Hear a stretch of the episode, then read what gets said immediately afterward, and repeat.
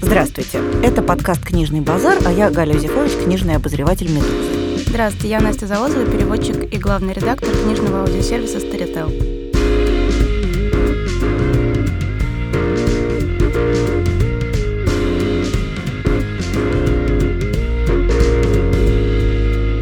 И сегодня мы будем говорить про жанр, который, я думаю, читают практически все, хотя многие испытывают по этому поводу сложные эмоции. А именно мы будем говорить про детективный жанр, про детективный роман, которых сегодня пишут бесконечное количество, читают и потребляют тоже бесконечное количество, и уже мало кто понимает, чем вообще детективный жанр отличается от всего остального, потому что в это слово сегодня пакуют буквально все. Начать разговор мне, наверное, хотелось бы с времен весьма отдаленных, а именно с э, эпохи между мировыми войнами. Это было время, когда, понятное дело, цвел вот этот самый знаменитый классический золотой детектив. Тот самый детектив, который Агата Кристи, который Ричард Нокс, который Дороти Сейерс, который, собственно, и сегодня составляет такую великую классику этого жанра. Перед Второй мировой войной великий, реально великий американский литературный критик Эдмунд Уилсон, который, ну, он велик, например, тем, что он писатель, который фактически сформировал Скотта Фиджеральда. То есть он такой был крайне влиятельный персонаж. Вот этот самый Эдмунд Уилсон вступил в тяжелую фазу отрицания, потому что он э, был ужасным ненавистником детектива. При этом он жил в окружении людей, которые этот детектив смертельно любили. Его родная жена была фанатка детектива, она бесконечно таскала ему какую-то Дороти Сейерси, говорила, дружочек, ну хоть это попробуй. А самое страшное, что он был преданным таким паладином и поклонником поэта Томаса Стернза Элиота. А Элиот, в свою очередь, тоже был страстным любителем детектива. И вот тут у бедного Уилсона случился некоторый когнитивный диссонанс. То есть все вокруг любят, один я дурак. И как всякий выдающийся интеллектуал, он решил придумать объяснение, которое бы как-то оправдывало всенародную любовь к этому самому детективу. Поскольку он был гражданин весьма политизированный, он по этому поводу написал длинное эссе, в котором объяснял следующее, что в конце 30-х годов жизнь сильно нелегка. И ощущение того, что мир катится к какой-то глобальной катастрофе, оно очень велико. То есть за плечами катастрофа, впереди катастрофа, жить как-то фигово. И, соответственно, нужно искать утешение. И он сказал, что вот эта любовь к детективу – это такая попытка, ну, такой морфин внутривенный, это такой, э, такое обезболивающее всемирное, которое позволяет людям локально получать такое утешение в жизни. Прочитал детектив, там сначала все плохо, а потом все хорошо убийцу поймали, и э, гармония восстановлена. И он говорил, что вот эта э, такая инфантильная детская попытка спрятать голову в песок, как-то отгородиться от реальной проблемы, вымышленным иллюзорным решением проблем локальных. И, собственно говоря, с тех пор эта точка зрения, она довольно устойчива. То есть то, что детектив – это такое обезболивающее от жизни. И кого-то это устраивает, а кого-то, наоборот, не очень. К вопросу о обезболивающих. Я пока ехала сюда в метро, начала читать отличную книжку Люси Уорсли, которая называется «Очень британское убийство», где она, собственно, и рассматривает этот вопрос, как же так вышло, что в британской культуре увлечение убийством достигло таких э, высот, что это детектив стал практически практически искусством. И она приводит в самом начале книги эссе Джорджа Оруэлла, которое называется «Угасание английского убийства», где он как раз... Это понятно, что это сатирическое эссе, где он так притворно сетует на то, что теперь вот английское убийство совершенно не то, что раньше поня... понятно, что после мировой войны у детективов был такой действительно анестезирующий эффект. Люди читали их э, не для того, чтобы как-то пощекотать себе нервы, а на, наоборот, чтобы отвлечь от ощущения вот этой ужасной, ужасной катастрофы, которая только что напрочь выбила вообще весь мир у них из-под ног, что вот сзади на самом деле образовалась черная дыра. Все прошлое это прошлое, золотой век Англии, все это прекрасное викторианство, солидное такое, крепкое, чопорное, а, и эдвардианство тоже вот все понятно и устойчиво, его больше нет. И люди читали детективы, в которых действовали вот эти вот прекрасные, милейшие старые дамы, э, которые там в маленьких английских приходах распутывали какие-то милейшие, нелепые убийства, не знаю, почему выпрыгнула лягушка из часов, кто туда ее посадил, кто отравил сливовый пирог и кто украл фунт с приходской тарелки для пожертвований. И он говорит, что да, конечно, в свое время это работало, это было таким прекрасным анестезирующим, но чем дальше удалялось время от Первой мировой войны и близилось уже к, ко Второй, тем сильнее как бы и читатели, вообще весь мир начинал понимать, что вот этих прекрасных э, британских убийств в симпатичных домиках, их уже не хватает. И им, им на место стали приходить куда более кровавые, крутые такие хардбойл э, детективы американской литературы. Там, где чаще всего дело решается тем, что сыщик просто оказывается круче преступника, бьет его по почкам до тех пор, пока тот не сознается в преступлении или просто не помирает. Ну, После есть... чего, да, сыщик совершенно, там, не знаю, с некоторой недостачей зубов, глаз там выползает и победно, значит, закуривает, и все. Вот дело, дело решилось. Два глотка вискаря и обнять блондинку, да, понятное абсолютно, дело. абсолютно. Вот. То есть на смену буквально, не знаю, там, анальгину пришел такой конкретный трамадол, то есть, mm. или морфин даже. То есть, Кадеинчик. Да, да, да, то есть э, ставки росли. Но у меня на самом деле все равно есть большой вопрос, почему же в Англии все время кого-то убивают? Ну, то есть вот эти прекрасные, любимые всеми английские детективы, они мне кажется, какими-то вопиюще антиреалистическими. Это правда. А, я сейчас посмотрела статистику, и на самом деле интерес к убийству, как к убийству, как к некоторому развлечению, он начал появляться впервые в эпоху регенства, когда на самом деле в 1810 году за убийство были осуждены всего 15 э, человек. Вот за весь год. То есть люди стали жить, в общем-то, получше. Прошло вот это время, когда людей просто убивали вместо «здравствуйте», а люди стали как-то получше себя чувствовать, и тут что-то они заскучали. А ситуация такая, 1810 год, жизнь вроде наладилась, но интернета еще не придумали. А какое развлечение? Единственное развлечение было действительно сходить, посмотреть на смертную казнь. А если их всего 15 в год, ну что тут? Если их всего 15 в год, представляете, это реально, это, ну, это примерно как Олимпиада. Только, ну, чуть-чуть получше Олимпиады. И вот эта индустрия, которая начала выстраиваться вокруг убийства, она достига, достигла каких-то невероятных высот. То есть мало того, что на смертную казнь реально продавали билеты, более того, за некоторое время, пока шел судебный процесс, люди покупали такие а, небольшие памфлетики, в которых с самыми какими-то ужасающими подробностями, некоторые из которых, даже большинство которых абсолютно не было правдой. Там расписывалось, кого как убил, как он там ее подстерег э, в амбаре, как он ее ударил. Сначала тем, потом, потом этим. тем, потом этим, как у нее вылезли глаза на лоб, э, как она их там перед тем, как упасть замертво и забрызгать кровью весь амбар, она там обратила глаза к Богу и воскликнула, что ж ты делаешь, ну вот это все. И это действительно, Люси Уорсли, опять же, в этой книжке приводит э, такие вот примеры сувениров, которыми торговали на местах убийств. Например, за деньги пускали посмотреть, где убили.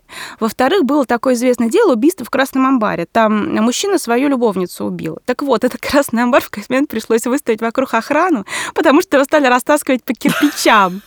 Продавались очень милые э, керамические сувенирочки, такие типа вот дом, в котором там мужик зарубил топором свою жену.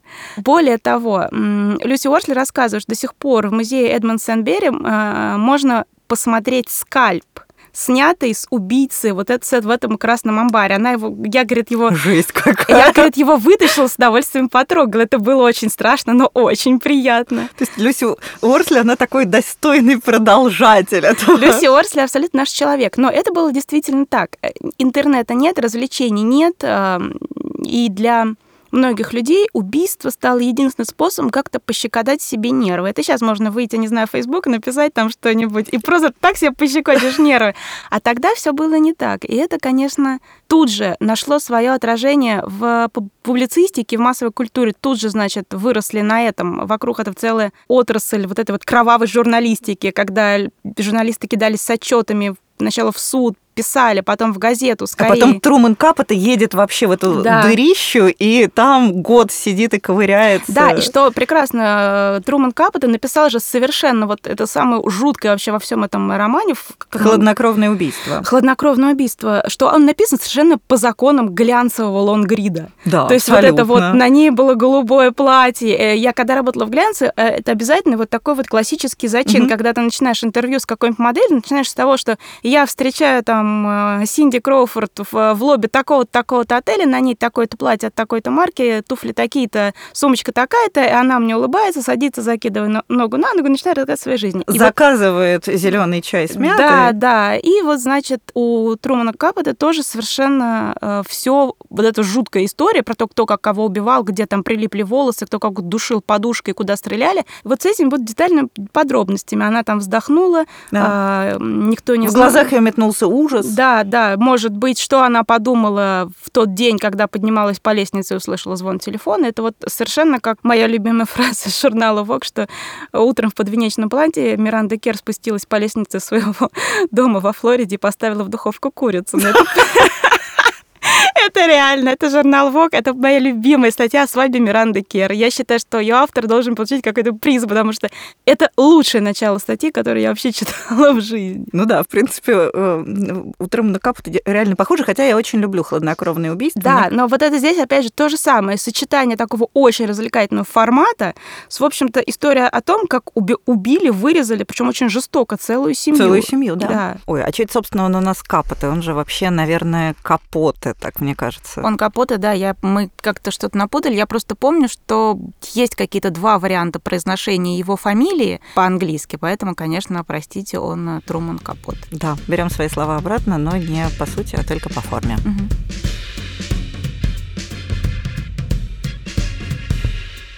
А я в свое время пристала к моему другу, который скандинавист, извините, Настя, с вопросом про то, почему в современной Швеции, где, в общем, жизнь, э, мягко скажем, не слишком наполнена событиями, особенно она мало наполнена трагическими событиями, почему там такое бурное цветение детектива, что просто ощущение, что вот свернешь за угол, и там уже кого-то режут, насилуют и продают русских проституток э, оптом пятачок за пучок. Угу. Вот. А, и этот самый мой приятель, он вообще специалист по исландским сагам. Он сказал, что это вообще давняя традиция в Скандинавии, потому что в Исландии, на самом деле, как на любом острове, жизнь тоже была довольно размеренной и спокойной, потому что на острове особо не наубиваешься, тебе оттуда деваться некуда. Поэтому люди, прежде чем кого замочить, они долго думали. А когда... Я, извините, перебью. Более того, на острове все знали, кто есть кто. Вот если открываешь любую исландскую сагу, там про каждого героя Конечно. написано, что это сын такого-то, зять такого-то, с такого-то хутора, и он взял себе жену с такого-то хутора, а ее отец был тем-то, а мать была тем-то. То есть ну, нет конечно. такого, что какой-то незнакомец вдруг внезапно появился в Исландии, и оба на кого-то убил. Все всех знали. Конечно. И при этом, когда ты ту же самую исландскую сагу открываешь, полное впечатление, что все с утра до ночи друг друга топорами мочат. То есть крови кровища по этой Исландии должны быть по колено просто, учитывая скромный ее размер. И он говорит, что вот это от скучной жизни, от фиксации на каких-то бытовых, ежедневных, повседневных сложностях, и возникает вот этот горячечный интерес к аномалии, что то, что мы, когда читаем шведский детектив, нам кажется, что он описывает реальность, а он на самом деле описывает восхитительную аномалию, господи, боже мой, чтобы у нас уже наконец случилось. Возможно, поэтому русский детектив э, как-то отстает немного по фазе. У нас и так, у нас и так не скучно. Совершенно верно, потому что если мы вспомним детектив Золотого века, британский, Агата Кристи, и даже, даже если мы раньше чуть зайдем какие-то дела Шерлока Холмса, то часто же можно обратить внимание, они происходят в совершенно идеальных, благопристойных каких-то ситуациях. Это какие-то аристократические дома, это какие-то всегда прекрасные, вышкаленные дворецкие, какие-то очень воспитанные дамы, леди. Вот это все. Это ощущение удивительной благопристойности, а, которая, видимо, на самом деле все так и было.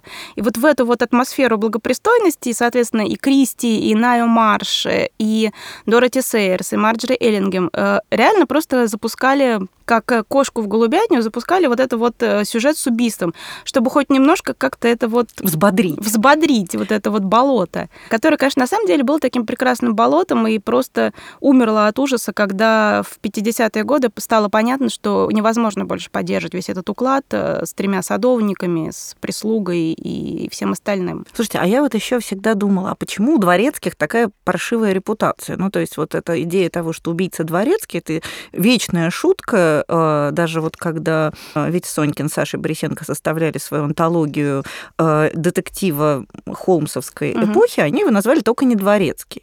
А почему вообще, откуда у дворецких как-то была какая-то массовая склонность к маниакальным убийствам? Чё, откуда? Да, смотрите, во-первых, когда мы все знаем, что есть два свода детективных правил, которые составлены Рональдом Ноксом, тоже угу. писатель был детективный, и С.С. Ван Дайном. Ой, можно я вас перебью на секунду? Да, про Ван Дайна. Да, потому что я сегодня как раз прочитала про этого самого Ван Дайна прекрасную историю. Он был вообще литератор, ну, то есть это, это псевдоним, я забыла, как его настоящий Я тоже не помню, помню, что вот он С.С. Ван Дайн, а да. как даже, я даже как инициалы не помню как. Это, значит, самый э, Ван Дайн, который на тот момент был еще совершенно не Ван Дайн, пережил какой-то тяжелейший нервный срыв. После этого нервного срыва, вот счастливые были времена, он на два года лег в постель. И два года он лежал в постели. И за эти два года он прочитал две тысячи детективов. Он не читал ничего, кроме детективов. И после, видимо, как только волшебная цифра 2000, она накрутилась на счетчике, он чудесным образом исцелился, встал с этой самой кровати, видимо, уже изрядно такой продавленный, и пошел фигачить вот эти самые золотые правила, золотые правила детектива. Я думала, пошел убил кого-нибудь. Это было бы, конечно, самое логичное, но нет, увы.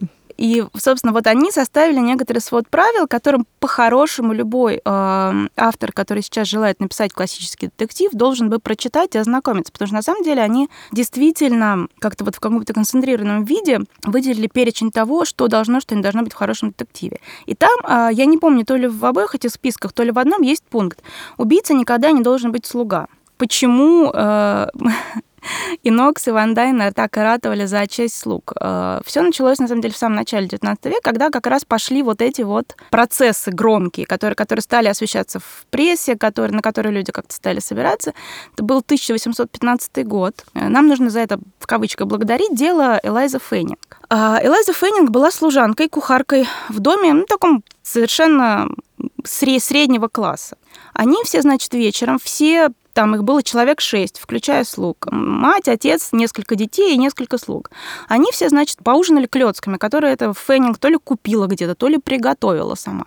Всем стало плохо, все отравились, включая саму Феннинг. Кто-то умер, кто-то выжил. Тут же позвали доктора, доктор заключил, что якобы в этих клетках был мышьяк, хотя на самом деле до 1836 года не было какого-то достоверного способа выделить мышьяк в еде в малых дозах. То есть в больших было понятно. А там какой-то доктор провел не очень, скажем так, достоверный анализ. Но, в общем, дело было сделано. Доктор сказал, что клетки отравлены, кто-то их отравил. Конечно, кто? Все обвинили Фейнинг, потому что она, а, как-то съела меньше всех. Ей было... Ну, она, она же служанка, ей меньше всего досталось. А, она, она, значит, как-то оправилась очень быстро, несмотря на то, что было плохо. А во-вторых, а, доктор сказал, что, знаете, когда я пришел к ней там со своим этим рвотным слабительным, она сказала, пошел ты нафиг, доктор. Но мы, в принципе, понимаем, что в те времена медицина была такая, что, может быть, э, Феннинг думала, спасибо, тут сама сейчас проблююсь, не надо мне вашего вот этого. Но факт остается фактом. Было очень громкое дело дело, которое дико напугало всю Англию. Почему? Потому что э, в таких вот, ну, более-менее зажиточных семьях среднего класса. Слуги были просто неотъемлемой частью дома. Они жили в одном доме с хозяевами, они ели в одном месте с хозяином, потому что это был именно не богатые дома, где слуги питались отдельно, а это вот именно такие вот полурабочие какие-то, полуремесленные дома. И этот процесс судебный над Элайзой Феннинг, несмотря на то, что доказательств, конечно, было очень мало. Это про, про мышьяк вообще была, была мутная история. Ее то ли все-таки приговорили к смертной казни, то ли в последний момент какими-то каторжными работами заменили. Но дело было сделано. Вот эта нотка истерии и страха, она была посеяна в, в умах людей, потому что, Господь, человек живет рядом со мной. Вот я сейчас отвернусь, а он мне, извините, в клёске там э, мышьячка подсыпет. И с тех пор чуть что сразу, если что-то случалось, э, очень часто обвиняли слуг. И вот это вот пошло, что такое убийца дворецкий, убийца служанка, оно потом нашло свое отражение в каких-то детективах. Можно вспомнить, что у Уилки Коллинза есть такие устрашающие слуги. Особенно помните, в романе «Муж и жена» у них есть там такая экономка немая, страшная, которая ходит, объясняется с дощечкой, на которой она мелом что-то пишет, и она вызывала, я помню, я читала лет мне 12 был, она вызывала какой-то дикий ужас. Ну, собственно, Берримор, который... Э, Берримор, Он да. же тоже... Ну, то есть мы знаем, что он не, не убийца, но он же очень стрёмный. Черная борода У него черная борода, он ходит с фонарем, ну, то есть он mm-hmm. тоже очень страшный. Но, кстати, у Нокса еще было запрещено использовать китайцев убийца не мог быть китаец, потому что тоже была какая-то популярная тема, что если ты не знаешь, ну, у тебя там концы с концами не сходятся, нужно, чтобы оказалось, что это какой-нибудь таинственный торговец опиумом из Шанхая, который по-быстрому приехал, всех убил и обратно уехал. То есть это была такая читерская методика. Угу. Вот. А кроме того, у него было запрещено использование близнецов. То есть вот близнецы были запрещены. И я, когда вот читала последний роман Давида Лагеркранца, извините, собственно говоря, продолжение девушки с татуировкой дракона, продолжение вот этой трилогии Стига Ларсона, и когда там появилась сестра-близнец, в этот момент я поняла, что все, пора завязывать. Чувак не ознакомился. То есть человек, человек вообще не подготовился к написанию детектива. Вот это вот китайцы-близнецы, это было пренебрежение такое авторов детектива, которые себя считали все-таки более высоким жанром по сравнению с сенсационными такими приключенческими романами, где совпадения случались вместо завтрака. То есть там могли быть близнецы, невероятные встречи, там могли быть таинственные загадочные китайцы, китайская мафия, опиумные войны, все что угодно. А авторы детектива считали, что они-то, в общем-то, придумывают... Элита. Они придумывают некоторую загадку, и они это, это как, не знаю, это как математика была, как головоломка. То есть они-то, в общем-то, придумывают интересную своего рода шахматную задачу, и они ее решают какими-то способами. И, соответственно, при решении должны, быть, должны использовать только честные способы. Нельзя, не знаю, там партнер отвернулся, ты не можешь э, стырить, э, там, не знаю, короля с доски. Так, такого нельзя, должен играть по правилам. Ну, в принципе, это на самом деле очень классно. И, конечно, особенно интересно, что после Второй мировой войны детектив вообще пошел в разнос. То есть вот этот классический английский худанет, мне страшно нравится это название, худанет, буквально кто это сделал, он совершенно меняется, и начинают появляться вообще какие-то виды детектива, которые, в принципе, были непредставимы. То есть, например, всякие процедуральные детективы, полицейские детективы, детективы про маньяков. Можем себе представить, чтобы Агата Кристи написала что-нибудь про маньяка? Ну, у нее было что-то. Про маньяка? ну не совсем про маньяка, у нее было в убийствах по алфавиту, у нее да, было вот... убийство замаскированное под э, там убийца изображал маньяка. Ну, он же при этом у него был четкий план. Да, но он у него там был косил косой, чет... совершенно понятно. Но у него был зачем. четкий план, да. Ну, или там, не знаю, 10 негритят. Они же тоже, в общем, хозяин-то, который всю эту прекрасную партию, тусовочку созвал, он тоже, в общем, не вполне явно здоров на голову. Ну. Но все-таки это совершенно другой сюжет. Это явно не э, такой нормальный, э, ну, то есть не Юнес Бё, прости господи. Угу. И мне кажется, что еще на самом деле ужасно интересная штука, которая случилось с детективом уже сильно позже, это когда детектив сначала упал, а потом внезапно очень сильно поднялся. Ну, то есть вот после войны же детектив стал совершенно мусорным жанром. То есть вот это вот красивые шахматные загадки, они ушли куда-то глубоко на периферию, а начали методом скоростной плавки писать бесконечное количество всяких вот этих безликих, безымянных романов, вот как вы описывали с сыщиком, который долго бьет подозреваемого по почкам. И казалось, что, в общем, жанр-то уже упал и не встанет. И что это будет навсегда такая вот совершеннейшая помойка.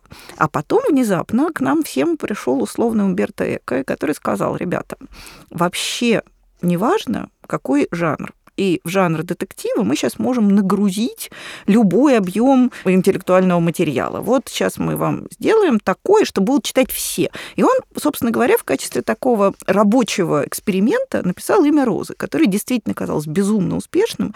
При этом есть люди, которые говорят, а что, там есть детективная интрига? Мы же, типа, читали роман про средние века, там у них это религиозная полемика, вот это все. А есть люди, которые говорят, ну, там есть религиозная полемика, мы же это думали, там интересно известно, кто убийца. Убийца-то библиотекарь, прикиньте. В с этого момента, мне кажется, начинается какой-то новый этап в истории детектива, когда детектив становится, ну, то есть начинает жить в самых разных нишах. То есть есть условная Кейт Аткинсон, которая пишет на самом деле большую литературу, которая только формально упакована в жанр детектива.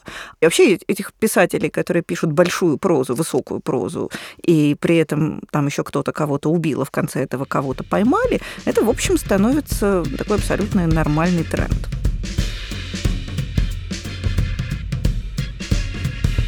Я вот э, подумала, что детектив на самом деле был всегда страшно высокотехнологичным жанром, и он всегда шел э, немножко даже впереди технологий. Почему вот когда только начала появляться полиция и какие-то частные детективы в реальной жизни, в детективах это, конечно, все уже было. Детектив это очень такой производственный жанр, потому что он с одной стороны, старался показать, как работает сыщик, как работает полицейский. Не случайно один, по-моему, из первых самых полицейских в литературе в английской это инспектор Бакет у Диккенса, конечно же, который, в общем-то, представлен довольно достойно. Можно вспомнить, как писатели использовали всякие новинки технические.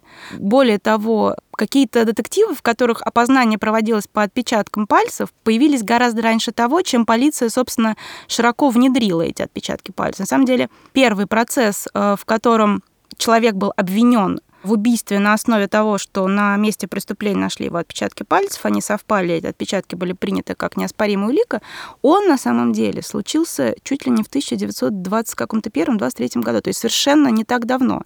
А в книгах это уже было. То же самое женщины-детективы появились гораздо раньше, чем женщин стали принимать в полицию. И мне кажется, еще второй такой взлет детектива сейчас, он связан с тем, что внезапно рванули технологии, и если мы вспомним, не знаю, я вот мало смотрю сериалов, но я смотрела сериалы прекрасный CSI, где э, люди там по реснице, которую преступник обронил где-то в углу, вычисляют там, что его бабушка болела ревматизмом. Это, конечно, совершеннейшее вранье, но дико увлекательно. Но в этом смысле главный сериал, конечно, это Боунс, э, где героиня антрополог. По костям, да. Да, она прям тоже все, что угодно, всю фамильную историю, там, привычки, цвет глаз, волос, прям хорошо шпарит. Да, но казалось, что э, с появлением всех вот этих действительно высоких технологий, там, не знаю, камеры наблюдения, смартфоны, которые отслеживают твое местонахождение, соцсети, YouTube, все это, что детектив должен был умереть, потому что у преступника фактически, ну, то есть сложно очень придумать такое убийство, чтобы оно еще было изобретательным, и его не раскрыли там полистав переписочку в Фейсбуке буквально там на второй странице. Но нет, оно как-то полезло, мне кажется, еще более вперед. То есть, может быть, действительно, лет через 50 по реснице смогут там узнавать, чем болела бабушка. И это невероятно классно в детективе, что он ловит какой-то что на самом деле такой жанр для гиков, что он ловит какое-то вот, а, вот это увлечение новыми технологиями, которые только-только носятся в воздухе. Но вот это одно из направлений. А второе, мне кажется, это когда детектив начинает становиться высокой литературой. И я, на самом деле, ужасно люблю вот эти вот детективы, которые где-то на грани, потому что, мне кажется, ну, это такая, это ужасно любопытное, необычное упражнение. Ну, то есть это а, реально выходит на сцену балерина и танцует нормальное такое лебединое озеро. А потом ты присмотрелся и видишь, что у нее на каждой ноге груз 4 килограмма. И она при этом совершенно это не сказывается на высоте ее прыжка. То есть ты понимаешь, ого, какая крутая. То есть мне кажется, что писатель детективщик, который при этом параллельно пишет большую литературу, тем самым выполняет двойную задачу. То есть, с одной стороны, ему нужно, чтобы все концы сошлись с концами, чтобы никто не потерялся, не был забыт, чтобы все линии слились, а с другой стороны, чтобы это не выглядело вот таким тупо механистическим, искусственным мало высокохудожественным текстом. То есть мне кажется, что это вот прям здорово. И, кстати, я должна сказать, что в этом качестве удивительным образом была в свое время очень хорошо, хороша Александра Маринина, да. А, которую вот лично я страстно ее любила в конце 90-х годов. Я вообще помню, как это было. Мы все были такие тру интеллектуалы, учились в университете, вообще древнегреческий язык с утра до ночи. А потом все побежали, блин, новая Маринина вышла. И это прям так и работало, потому что, с одной стороны, это было очень хорошо написано, это было про какую-то нормальную, понятную человеческую жизнь, про живых людей со смешными, хорошими, точными разговорами, с какими-то массой прекрасных деталей, и при этом там все концы сходились с концами, там реально всех ловили на выходе, и вначале хорошо так забористо убивали. То есть мне вообще вот, э, вот лично я больше всего люблю вот эти детективы, которые как бы уже почти не детективы, которые вот уже куда-то так немножко двигаются за пределы жанра я скорее соглашусь, что вот мне не хватает именно таких детективов, как у Маринина. Я не могу сказать, что я как-то вот э, помню литературную составляющую, но я помню это удивительное ощущение, когда вот ты едешь э, в Олимпийский, покупаешь э, билет за 5 рублей входной и покупаешь новую Маринину, нового Акунина, и ты читаешь, и это просто потрясающий детектив. Это детектив, который написал автор, который живет с тобой в одной стране. Это не Агата Кристи, это не Найо Марш, не кто-то там. И это вот невероятно. Мне очень этого не хватает. Мне очень хочется, чтобы Александра Маринина сейчас начала снова писать такие же детективы. Она mm. почему-то вот... Она отвлеклась. А, ударилась совсем вот в какую-то в литературу fiction. Может быть, конечно, ей самой же неинтересно писать такие детективы, но мне лично сейчас не хватает Александры Марининой как детективщицы вот в современном каком-то пространстве российской литературы. Мне ужасно не хватает, но мне кажется, это вообще судьба всех хороших детективщиков, а особенно детективщиц, что Кейт Аткинсон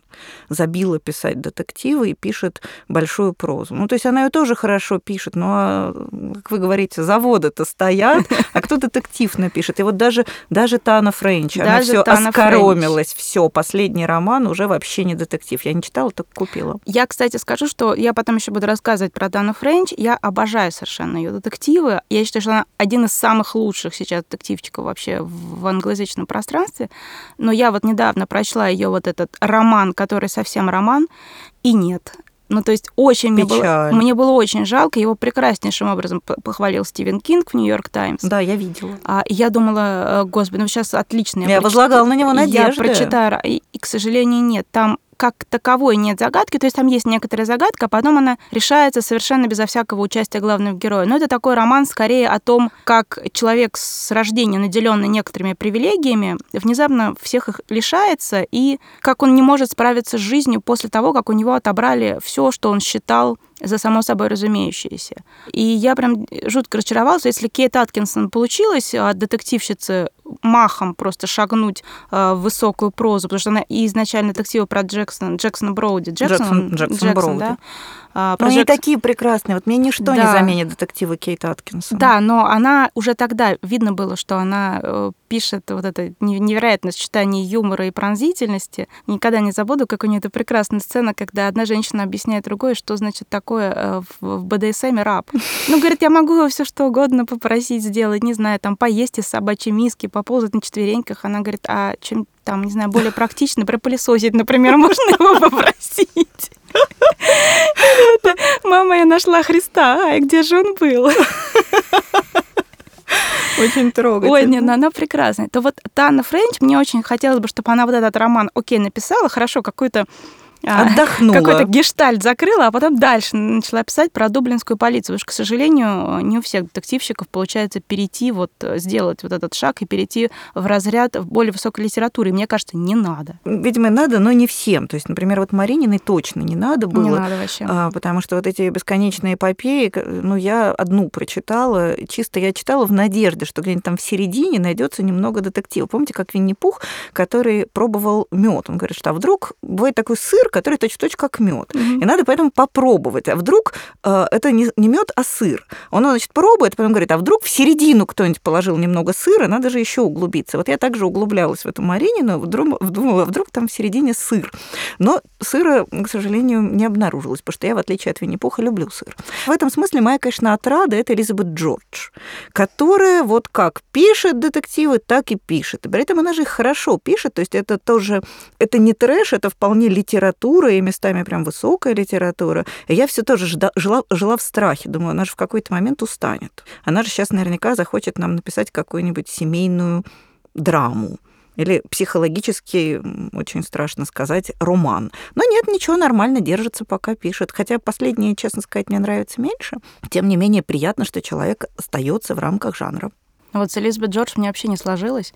Я прочла самый-самый-самый первый роман вот этой серии про инспектора Линли, да. где они бесконечно просто ели друг другу мозг, кто как кого, вот какие-то выяснения отношений. Сюжет был погребен просто под этими выяснениями бесконечных отношений, кто с кем, кто почему. И я помню, что я с трудом домучила этот роман, но все говорят, что на самом деле первое читать первый, надо было, да, а надо было начать какого-то с третьего. Но у меня уже, если честно, сил не, не хватает. Нет, не знаю. Нет, вот я прям, это моя отрада и утешение Элизабет Джордж, и я ужасно счастлива, что она не пошла по пути Александры Марининой и не стала великим писателем не жанровой прозы. Молодечек, вот пишет и пишет, да. держится да. за свой кровавленный топорик. Пожелаем Тане Френч тоже вернуться в эту прекрасную нишу.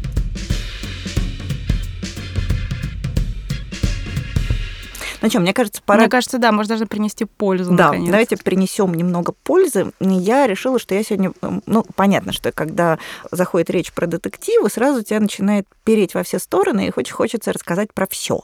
Я думала поговорить про Роберта Гелбрейта, а потом я подумала, что, ну, что, собственно говоря, его и так, слава богу, все без меня знают. Кстати, Поэтому... новый, новый Гелбрейт прекрасен. Вот Джоан Роулинг как-то занялась делом, взяла себя в руки, она сделала классический, абсолютно точный, четкий английский детектив. Вот все развязывает, завязывается как надо и развязывается как а там надо. еще такие герои классные. Да вот... там все прекрасно, пожалуйста, Джон Роулинг, давай дальше, не, не отвлекайся больше, не на какой квидич, там вот это все пиши еще вообще. Да, потому что с Квидичем может неаккуратно получиться, а тут, да, есть большие надежды. Ну так бог с ним, с Робертом Гелбритом, его все и так знают, а я хочу рассказать про очень странный детектив. Детектив документальный. Есть такой американский писатель шведского происхождения Эрик Ларсон, который делает совершенно, на мой взгляд, потрясающую штуку. Он берет абсолютно настоящий документальный исторический материал, причем он его берет вот не через вторые руки, а через первые. Он говорит, что он сначала, типа, год сидит в каком-нибудь архиве и читает там прессу того времени, а потом из всего этого он собирает совершенно настоящий канонический жанровый детектив. И вот мой, моя любимая у него книжка – это «Дьявол в белом городе». Это маньяк, маньяк под названием доктор Холмс. Абсолютно он реально существовал. Понятно, что псевдоним свой творческий он позаимствовал у героя Конан Дойля. Он был англичанин, он приехал в Америку и там начал прекрасно развлекаться. Жил он в Чикаго, и э, Ларсон берет две два пласта. С одной стороны, он восстанавливает, очень тщательно реконструирует жизнь Чикаго в конце 19 на рубеже веков, а это был такой период безумного совершенно взрывного роста. И в этот мир, который он очень детально, подробно реконструирует с какими-то там тоже микросюжетами, он в него встраивает вот эту историю настоящего нормального маньяка, который там у себя в подвале мочит кого ни, кого ни попадя. И мне кажется, что это поразительный совершенно эффект, когда, с одной стороны, это все правда, а с другой стороны, это правда, которая так выстроена и аранжирована, что она становится совершеннейшей литературой. То есть это такое мастерство сторителлинга, когда человек собирает из разрозненных фрагментов реальности безупречную историю, мне кажется, что вот Эрик Ларсон в этом деле огромный молодец, обратите внимание. И вот это тот случай, когда я читала книжку, и прям мне было жалко, что она скоро кончится, 500 страниц, а я бы еще почитала. Мне кажется, там можно, и вот тут вот какую-то можно еще раскрыть, и еще раскрыть. Вообще это ужасно интересный жанр, документальный детектив. Кроме Ларсона, я вот знаю такого еще Бена Макентайра, который написал прекрасную книжку «Операция фарш». Она такой военный детектив про то, то, как союзники дурили э, голову нацистам, пытаясь сделать вид, что высадка в Нормандии будет вовсе не в Нормандии. Они построили такую тоже прекрасную отвлекающий маневр. Нацисты купились, ждали высадку в другом месте. Это такой военный детектив, тоже собранный из документов. Но вот Эрик Ларсон, «Дьявол в белом городе», мне кажется, это прям маст в этой области. Да, я сейчас немножко считерствую и скажу, что те, кто любит такие вот детективы документальные, есть еще прекрасная совершенно английская исследовательница и писательница Кейт Саммерскейл, которая написала несколько книг, в которых она точно так же по такой же схеме воссоздала несколько громких э, дел э, судебных викторианской эпохи.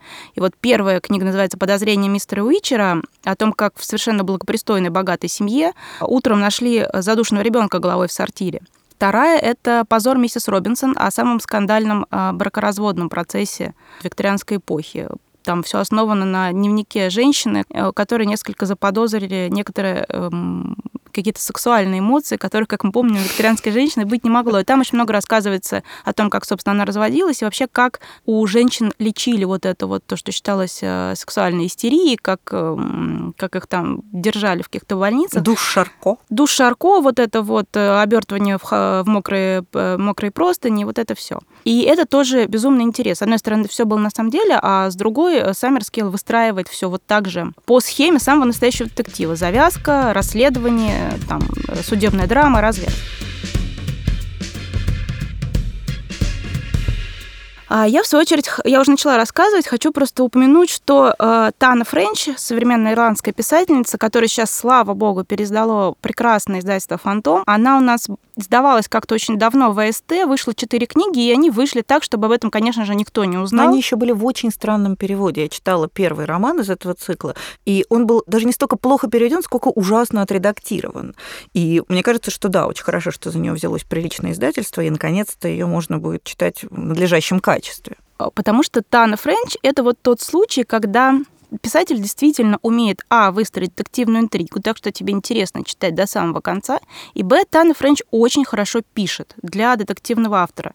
То есть вот, может быть, в большой прозе у нее не совсем получилось, но я не могу сказать, что это плохо и что всем надо обязательно писать большую прозу. Вот Тана Френч идеально как автор детектива. Чем она мне еще понравилась? Э, Тана Френч, на самом деле, огромная-огромная поклонница Донны Тарт. Она это... Ну, это дешевый способ купить вашу любовь. Я, я действительно, я э, признаю, что я читаю все поделки по Донне Тарт из «Тайной истории», почему-то очень любят люди. «Тайная история» — это... Ну, она же по, детектив. По сути, да, детектив, только не Худанет, а Вай а. Соответственно, из нее просто это как такой уже тренд, из нее лепят кто что хочет. И вот э, Тана Френч безумно впечатлившись Донна Тарт, написала первые два своих детектива о дублинской полиции, в общем-то, по мотивам Тарт, мотивам маленького друга и по мотивам тайной истории. И это были хорошие детективы, но все-таки они были еще немножко не самостоятельные. Но Френч действительно большой, хороший, думающий автор. И она с каждым детективом становится все лучше. Третий детектив в серии про дублинскую полицию был еще лучше. Четвертый, я считаю, он был просто, мне кажется, самый идеальный. И вот сейчас Фантом Пресс выпускает пятый детектив из этой серии, который называется, по-моему, в русском переводе «Тайное место». «Тайное место». И он совершенно гениальный. Он совершенно гениальный, потому что, с одной стороны, это всеми любимая такая проверенная атмосфера старого детектива, убийство в закрытой... Да, там такой, такой Хогвартс. престижной школе для девочек где находят э, на территории школы в прекрасных э, садах, парке рядом находят убитого мальчика из соседней школы, который, по идее, никак не мог туда пробраться. А с другой стороны, такой типичный, очень точный, очень производственный полицейский детектив. И чем хороша эта серия у Таны Френч про дублинскую полицию? В том, что ее можно читать с любого, на самом деле, места. Каждый раз у нее расследования ведут не одни и те же детективы, а какая-то новая пара детективов из этого отдела убийств, что как-то добавляет какой-то реальности. Да, они такие спин все друг да. от друга. Кто-то, кто в третьей книге э, упоминается лишь мельком, он в четвертой книге внезапно становится полноправным расследователем, полноправным сыщиком. И вот э, «Тайное место» и следующий детектив Тана Френч «Нарушитель», я считаю, что это просто одни из идеальнейших образцов современного детектива, и сейчас обязательно нужно просто всем бежать и читать «Тайное место». Это такой хороший способ вот просто провести приятный вечер за отличным убийством. Да, я тут, что называется, неистово плюсую. Очень хороший детектив. Просто, причем, ну, вот как я люблю, больше, чем детектив. Угу.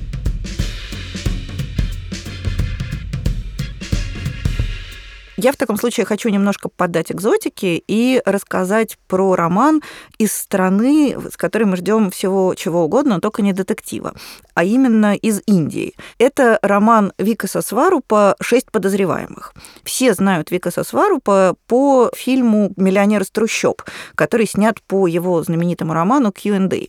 И, соответственно, Q&A тоже все знают. А «Шесть подозреваемых» как-то гораздо менее громко зашел, и между тем это прекрасный, на мой взгляд, крайне увлекательный, мощный детектив. Это история, где нормальное классическое убийство. На великосветской бомодной вечеринке убивают такого местного плейбоя, миллионерского сынка и, ну, в общем, мерзавца. И есть шесть подозреваемых, которые имели и возможность, и мотив его укокошить. Эти шесть подозреваемых, они совершенно разные люди. Там есть какой-то совершенно безумный э, дикарь с Андаманских островов, вот буквально как из романа «Знак четырех» э, Конан Дойля. Там есть сумасшедший американский турист, который познакомился по переписке с какой-то индийской телкой и приехал туда, э, значит, с ней налаживать отношения. Тут выясняется, что не телки нет, а фотографии, которые ему присылали, это фотография какой-то местной кинозвезды.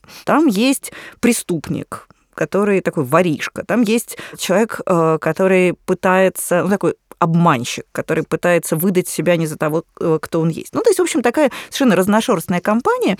И это шесть историй, каждая из которых, в общем, могла бы закончиться убийством. И абсолютно непредсказуемая развязка. То есть это действительно, с одной стороны, роскошный такой шикарный роман про Индию, как мы любим, а с другой стороны, это еще и действительно крутой, мощный детектив, где ты вот до самого конца не знаешь, кто же все-таки этого Вики Рая угробил.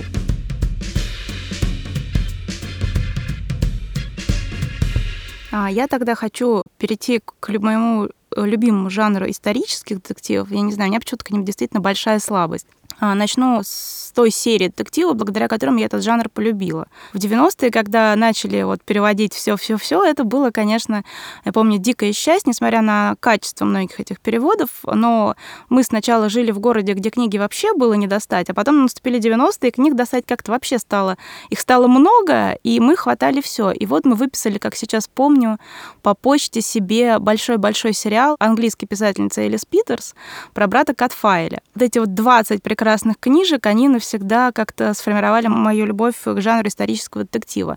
И я, наверное, хочу посоветовать э, эти книжки всем, кто хочет вот почитать хороший детективный роман, очень качественный, не, самого высокого какого-то уровня, но он очень уютный и без каких-то особых кровавых подробностей. Все действие в нем происходит в XII веке в в Шрусбери. В Шрусбери, Бенедиктинский монастырь, по-моему. да. Да, в Бенедиктинском монастыре.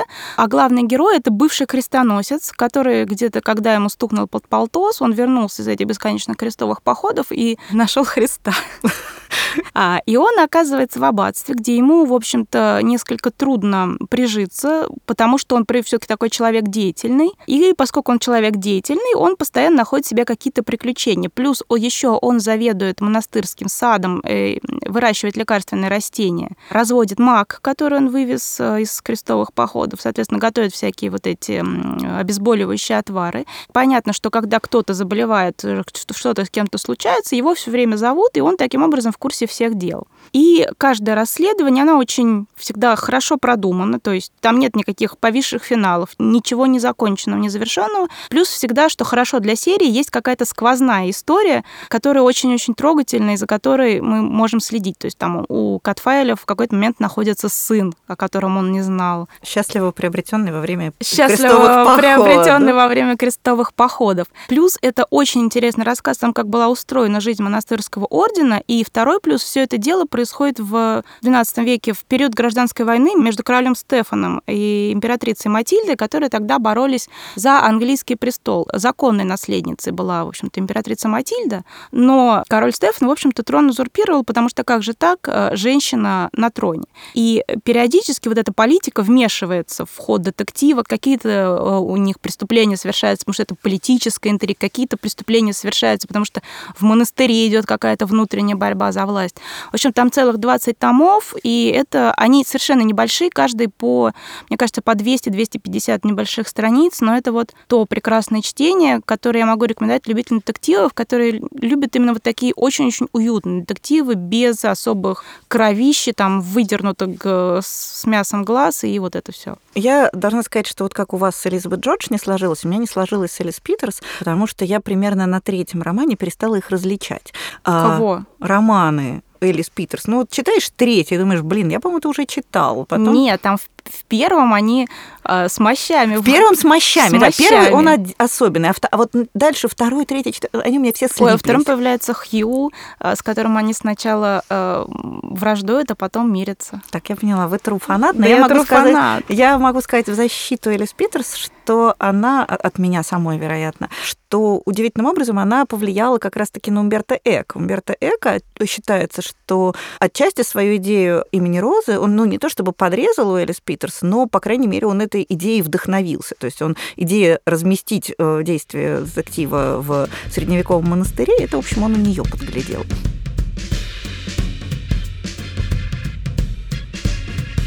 Я тогда хочу сказать напоследок про французский детектив. Мы много говорили про детективы англоязычные, русскоязычные, скандинавские, а про французов мы забыли. А между тем у них есть своя очень особенная, очень такая самобытная традиция детектива. Не все эти детективы я одинаково люблю, то есть какого-нибудь Жопризо я, например, не очень понимаю, зачем он нужен, а также вот все эти, весь этот комиссар Мигре тоже легко без него обойдусь. Но вот, э, на мой взгляд, совершенно замечательный современный французский детективщик – это Мишель Бюсси.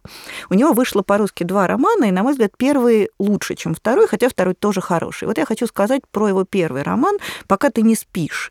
Это такой настоящий классический детектив, в котором есть две линии, из которых одна сначала кажется главной, а вторая такой сильно второстепенной, а потом они постепенно сближаются и сливаются. То есть, с одной стороны, это такое громкое ограбление ювелирного магазина, а с другой стороны, это очередная история про потерянного ребенка. Действительно, это такая очень мощно выстроенная интрига, там, в общем, не расслабишься и до самого конца, вот буквально до последней страницы, ты не очень понимаешь, что происходит, но для меня этот роман был самым, самым главным в нем, для меня было то, что там совершенно потрясающие герои.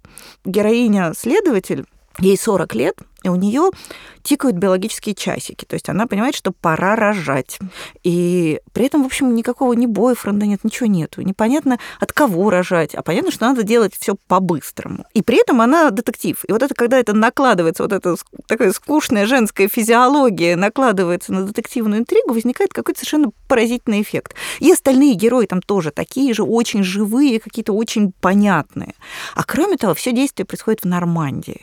И э, вот эти чудесные нормандские, такие немножко подернутые туманом пейзажи, они добавляют вот этому детективу, как мне кажется, какой-то совершенно неизъяснимой прелести. Вот, так что очень рекомендую Мишель Бюсси «Пока ты не спишь». Я, в принципе, не очень люблю французские детективы, но я обожаю прекрасный сериал про комиссара Адамберга «Фред Варгас». Mm, да. Мне тоже кажется, что это отличное сочетание неплохой детективной интриги, удивительного какого-то юмора, когда все люди, включая преступников, которые там появляются, они какие-то удивительно живые, иногда очень нелепые и трогательные. Поэтому вот Фред Варгас тоже как-то надо упомянуть в связи с французским да, детективами. Она очень клевая. Она отличная.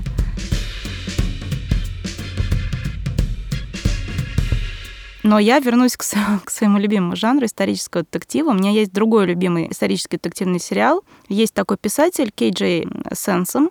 Это британский историк. Он написал несколько таких очень крепких, больших исторических триллера. Но на самом деле более всего он известен э, своим сериалом про юриста Мэтью Шардлейка. И действие все происходит в XVI веке то есть где-то на стыке 16-17 веков. Юрист Мэтью Шарлейк очень интересная фигура в том плане, что он совершенно классический такой сыщик. У него есть физический недостаток, который понятно, что в XVI веке очень э, портит жизнь человеку. Э, он горбатый, у него есть горб. Соответственно, ну, понятно, что когда любой физический изъян считается каким-то там делом рук сатаны, и людей с физическими изъянами как-то все шарахаются, понятно, что Шардлейку было очень трудно пробиться в юристы. Но он как-то вот смог, сумел, и что хорошо, этот физический его недостаток мешает ему, конечно же, обзавестись семьей, чего, как мы, если мы, опять же, вспомним правила детективного романа Нокса, то любовная интрига никогда не должна мешать расследованию. Вот здесь она совершенно не мешает, потому что э, Сенсом как-то вот обезопасил сыщика от этого. Но, соответственно, ему приходится очень тяжело, потому что он, э, благодаря своему уму, сообразительности и прекрасному тонкому знанию каких-то юридических особенностей, он очень быстро попадает в поле зрения каких-то людей, близких к Генриху VIII. В частности, одно время он работает на Томаса Кромвеля. Которого мы хорошо знаем благодаря роману. которого мы хорошо знаем, а, и, соответственно, когда Кромвель впадает э, в немилость и его казнят, ему тоже, э, Шарлейку, приходится несладко.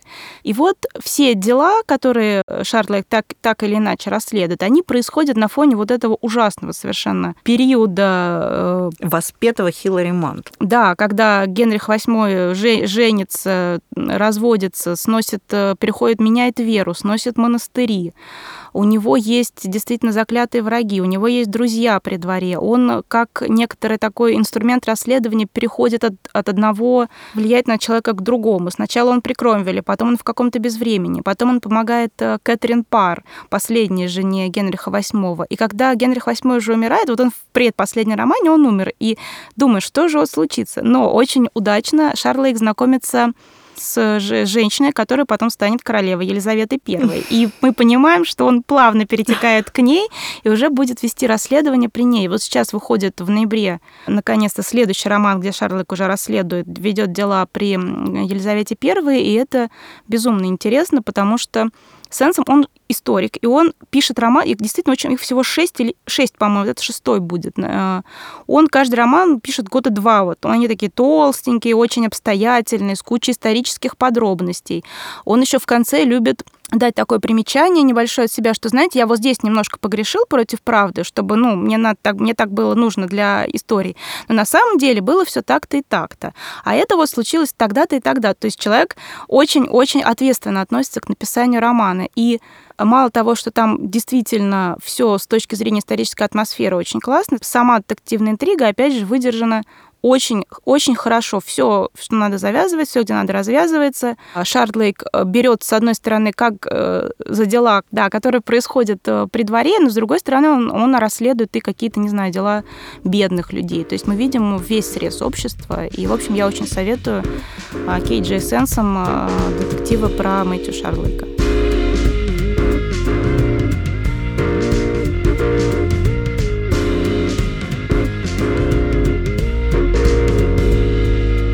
Ну что ж, на этом мы будем заканчивать. Читайте детективы. Впрочем, я думаю, что все их и так уже читают, и без нас. Это был подкаст «Книжный базар». Я Галя Юзефович. Я Настя Завозова. До свидания. Всем пока. Пока.